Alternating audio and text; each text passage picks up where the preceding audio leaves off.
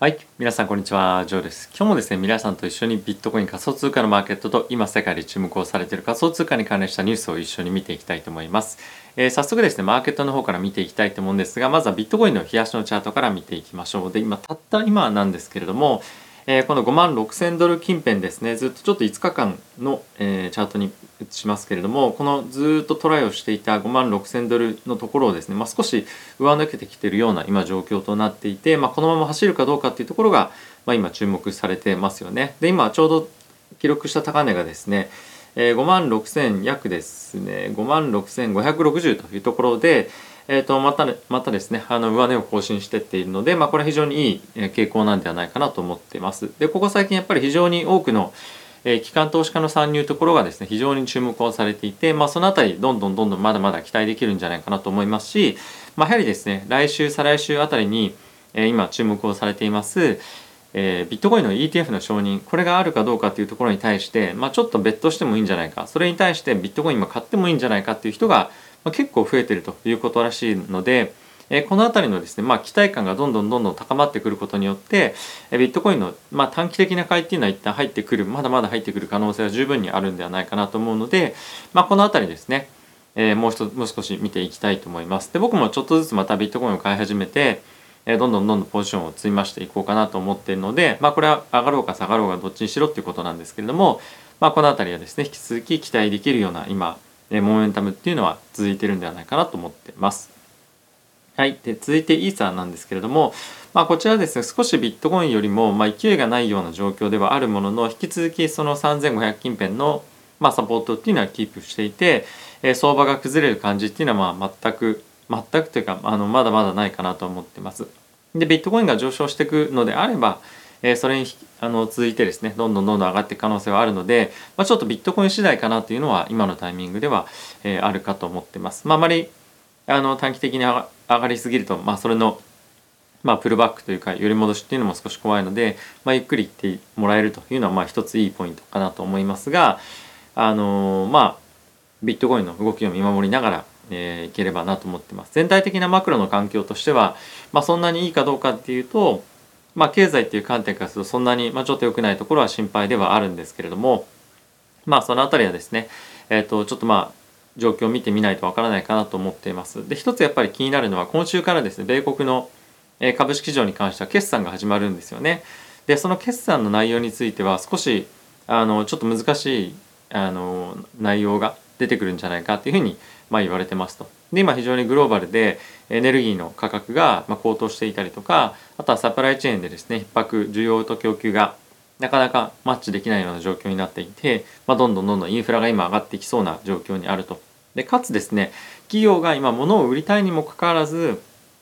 例えばアジアで作ってるナイキのスニーカーが、まあ、シッピングしてくるのに、まあ、今までよりも、ま、2ヶ月あの2倍ぐらいの期間がかかったりとか、まあ、価格もですねどんどんどんどんどんどん高騰高騰していったりとか、まあ、そういう状況になっていると。でかつですね、まあ、フェデックスの、まあ、コメントとしても先月ぐらいに、えーと、決算があったんですけれども、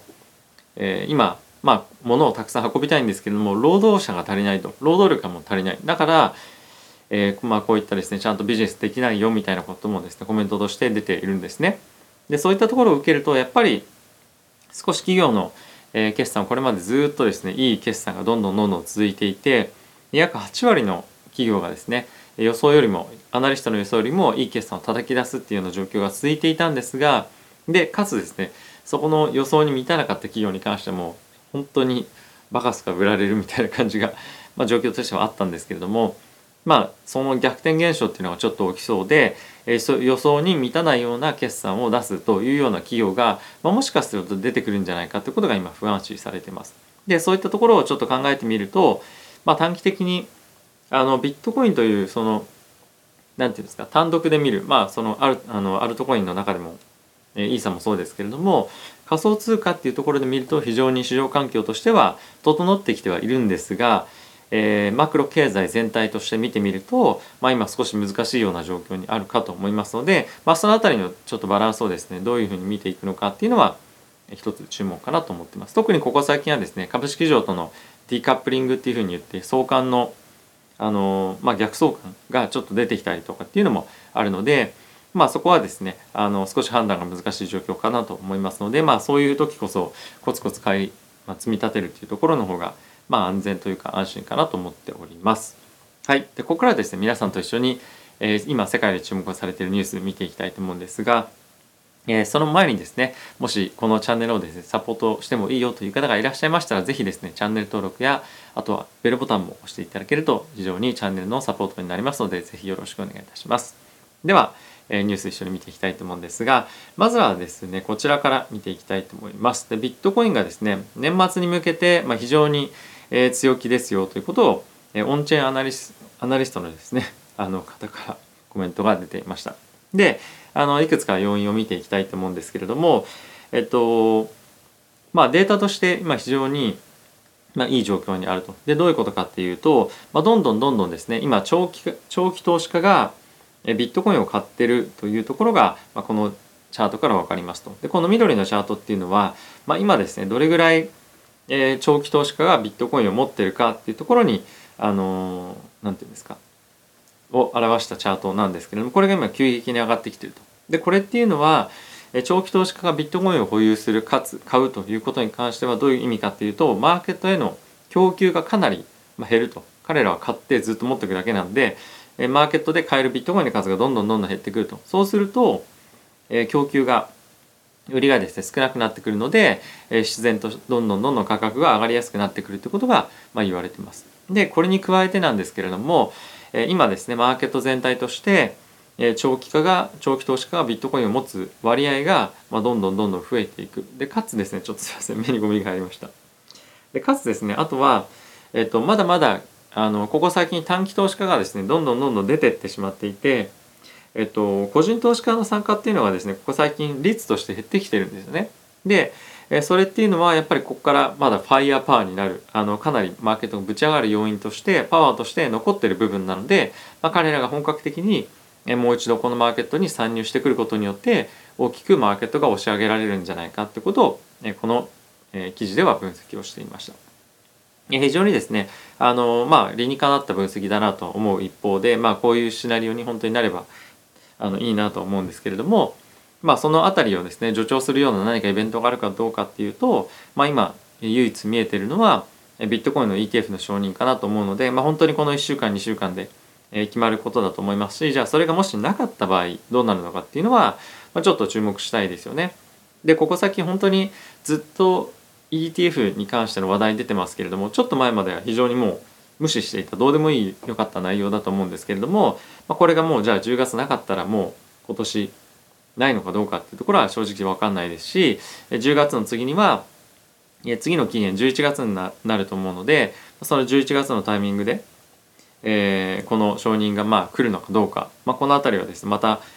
1ヶ月伸びたことで可能性が高まるかどうかっていうのも正直わからないのでこの辺りはどういうふうに議論が今後行われていくかっていうのは注目したいポイントかなと思っております。はい次なんですけれどもエルサルバドルでですね、えー、ずっとビットコインをあのここ最近買ってましたけれどもそれで、まあ、今利益が乗っているとでそれを売却して、えー、エルサルバドルではペット用の動物用の病院をですね作るということが発表されてました。まあ、これ非常に 面白いなと思ったんですけれどもまあこれっていうのは結構その国民に対してあれビットコイン買ったことによってまあそんなに、まあ、あの市場今混乱してるのにあの良くないことだみたいなその買った直後っていうのは結構暴落したんですよね。でその後下でまた買ってわーって上がってるので、まあ、それで大きく利益出てるということなんですけれども結構やっぱビットコインに対してのアレルギーがエルサルバドル国内でも非常に高かったわけなんですが、まあ、このように一般市民に対してどんどんどんどん還元されてくるとあれビットコインのおかげでこんな国良くなってんじゃんみたいな、まあ、議論とかっていうのがまあ起こってこなくはないと思うんですよね。でこれによって国民がビットコインを受け入れ始めるかっていうと、まあ、そんな短期にいきなりガラッと変わるわけではないと思うんですけれども、まあ、こういうのっていうのは一つあのいい例かなと思っています。今までであれば企業がだったりとか機関投資家がビットコインを買ってまあ、ただただ儲けを増やすっていうことだったんですがこういった形でビットコインの値上がりが社会に対して還元されるっていうことが何かしら出てくるようであればビットコインのイメージっていうのも、まあ、これエルサルバドル国内限定かもしれませんが変わってくると思うんですよね。でそれによってビットコインの浸透っていうのも進んでいく可能性っていうのも十分あると思いますし、まあ、確実にこういったものっていうのは徐々にマーケットに、まあ、そのもう国民はウォレット持ってるので浸透していくと思うので、まあ、この辺りはですね時間がかかるもんだと思って、まあ、一つ恒例が出て今後まあ浸透していく中を徐々に我々は見守っていくということをやっていきたいなと思ってます。おそらく今後もですね、まあ、法定通貨にするかしないかっていうのは別として流通する通貨としてビットコインがですねいろんな国で使われるっていうのは、まあ、本当に起こることかと思います思いますので、まあ、一つの高齢事例として捉えて前向きに、ね、見ていきたいかなと思っております。はい次なんですが、まあ、デルあのこれですねコンピューターのデルなんですけれども、えー、それの創始者のマイケル・デルさんという方がいらっしゃるんですが、まあ、ビットコインに関してはですねもう going to pass っていうふうに言ってますがまあパスするよとも俺は触らないよっていうふうに、まあ、言ったという記事になってますと。でえまあ、これだけを見ると非常に、まあ、少しマイナスな、え記事に見えるかもしれませんが、えー、デルっていうのはですね以前なんとですねビットコインを2010下にあるんですが7年ぐらいだったかに支払いの対価として受け入れてるんですよね。あすいません。2014年でした。はい。かなり前なんですけど受け入れてるんですよね。で、こういった実績がまあ以前ある。なので結構ビットコインに対しては別に後ろ向きな会社っていうわけではないんですよ。でこれ受付受け入れるのをやめたんですけどそれなぜかっていうと、まあ、使う人がそんなにいなかったということなんですがなのでビットコインに対してアレルギーがある会社ではないんですが、まあ、今はちょっと触るのやめときますっていうふうにまあ言っているんですけれどもでこれでじゃあ実際に本当にビットコインにこれ良くないことなのかっていうと、まあ、僕がまあいろんな捉え方あるんですけどやっぱりまだまだこれだけのビットコイン過去に受け付けてた会社のトップの人でもこういうふうに言うぐらいなのでやっぱりまだまだビットコインの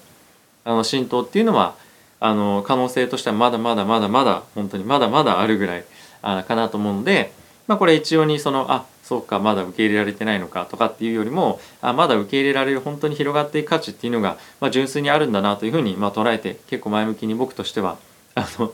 捉えました。まあこれ本当都合のいいように捉えてるかもしれませんけれどもやっぱりビットコインっていうのはまだまだ本当に今あの仮想通貨メインで取引されてる方とか、まあ、もうすでに取引されてる方からするとビットコインがかなり広まってきてるような感じにはあの感覚としてあると思うんですよね特にツイッターとかでもかなりビットコイン仮想通貨のツイッターって1日出てきますよね。で、まあ、それっていうのは本当にマイノリティ中のマイノリティなんだっていうような、まあ、ことを考えるとまあ、これが現実なのかなっていうふうに正直思いますし、まあ、こういった方々が今後アクセプトしていく受け入れることによってさらなる浸透っていうところが期待できるかなと思いますので、まあ、この辺りはあの一つまあ前向きに捉えておくような、まあ、現実を見るようなニュースとして使ってもいいんじゃないかなと思っております。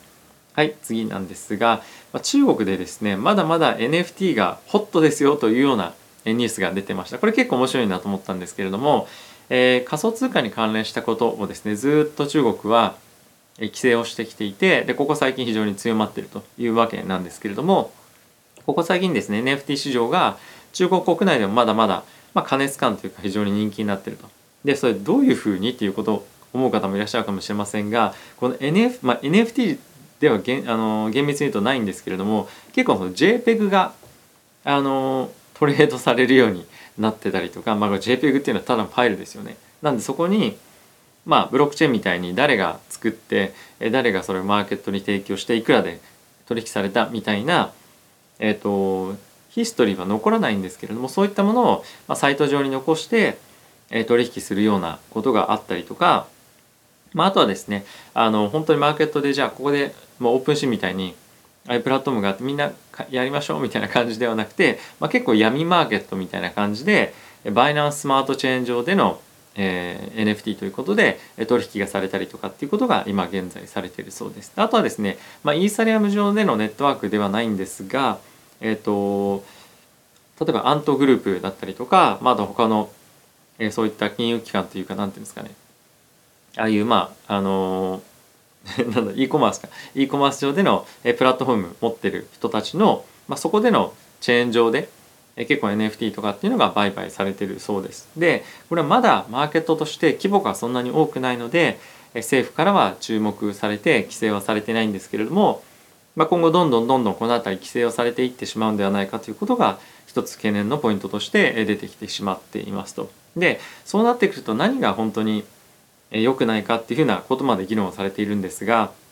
やっぱりですね NFT っていうのはアーティストがいてなんぼなんですよね。どんどんどんどんこういったまあ作品をですねあのマーケットに提供してくる人がいるからこそ成り立つ市場であって、まあ、アーティストっていうののですねあの生み出す出てくるものを、まあ、今後あのこういう形でなんかあのさらに規制をしてくるというような観測があったりするとあそこ捕まっちゃうからやっぱりやりたくないっていう人がやっぱ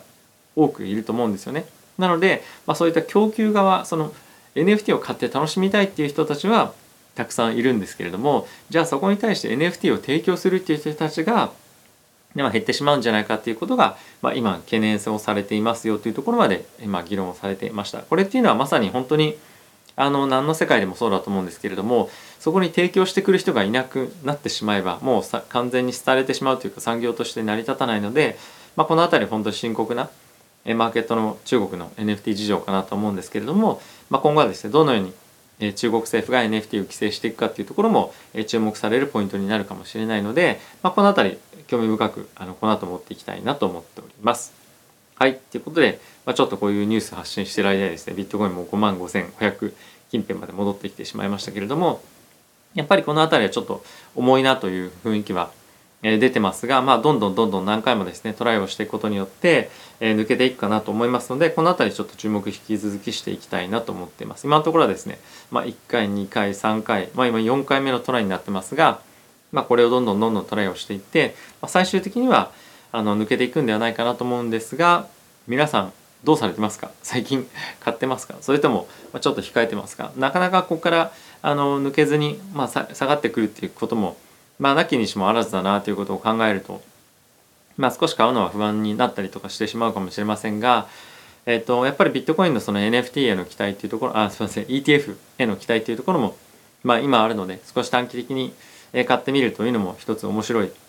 えーまあ、今局面かなとは思っております。はいまあ、10月ダメでも11月とか、まあ、もしくはその年明けでも早いタイミングで承認されるんではないかというような、まあ、期待も持てますので、まあ、あまりあのここ最近のプライスアクションに一喜一憂するというよりも買っていくというのも面白いかなと思ってます。まあ、一旦ですねこの4万2000近辺トライしていたところよりもあのかなり今状況としてはまあいいかなと思いますしもうさすがにちょっとこの辺りまで落ちてくるっていうのはここでガンガンって上がっていった後になんとなく今ちょっとそういうことはなさそうかなっていうような雰囲気の方が今強くなってきてるかと思いますので特にここ最近機関投資家が入ってきてるっていうのもかなり大きいと思うんですよね。はい、すいませんちょっと最後あのだらだらと長引いてしまいましたけれどもそんな感じで引き続きコツコツと買っていけるような状況を続けていきたいなと思っております。はい。ということで、え皆さん動画ご視聴ありがとうございました。えっ、ー、とですね、今日からちょっとマイク変えてみたんですけど、いかがでしょうか？ちゃんとこれ撮れてるかっていうのは正直わからないので、えー、この後はチェックしてみようと思うんですけれども、まあ、少しでも、まあ、もし改善できるためにちょっとマイク早めに別のをあの準備していましたのであのご意見お聞かせいただければ幸いです。ということでまた次回の動画でお会いしましょう。さよなら。